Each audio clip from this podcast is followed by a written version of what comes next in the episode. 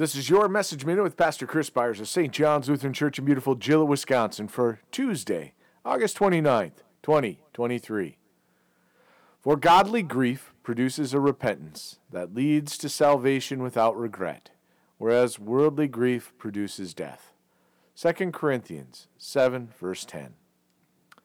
No one should enjoy bringing grief and sorrow to anybody.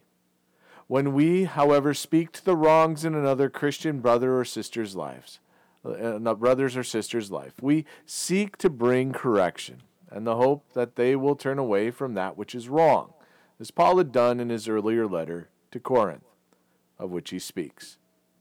It grieved the hearts of the fellow believers in Corinth, and they turned away from the wrongs which they had accepted in the faith community. They didn't hold the pain that Paul's letter caused them, but, but saw the purpose and went forward with that purpose.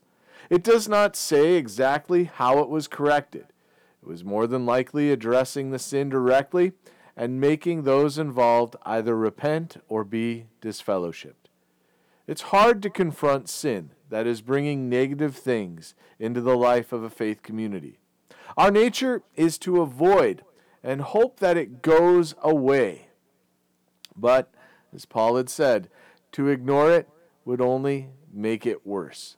I know the difficulty of this. Early in ministry, I was bold to confront sin when I saw it, and I may have been too bold at times. This isn't uncommon.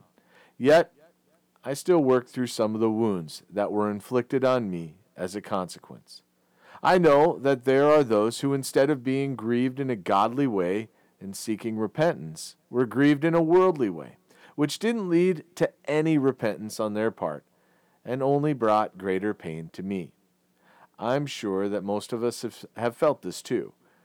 The pain of the impenitent is a wound not only to those whom they hurt, but is an action that is against God and leads to nothing but death, the death that is eternal knowing the pain of being blamed for the sin of another and the cost that it has on life is difficult.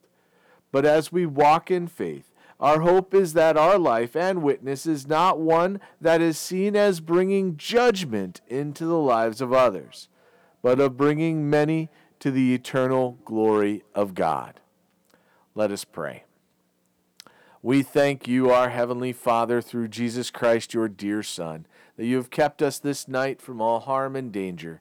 And we ask you to protect us this day also from sin and every evil, that in all we do today we may please you. For into your hands we commend ourselves, our bodies and souls, and all that is ours. Let your holy angel watch over us, that the wicked foe have no power over us. Amen.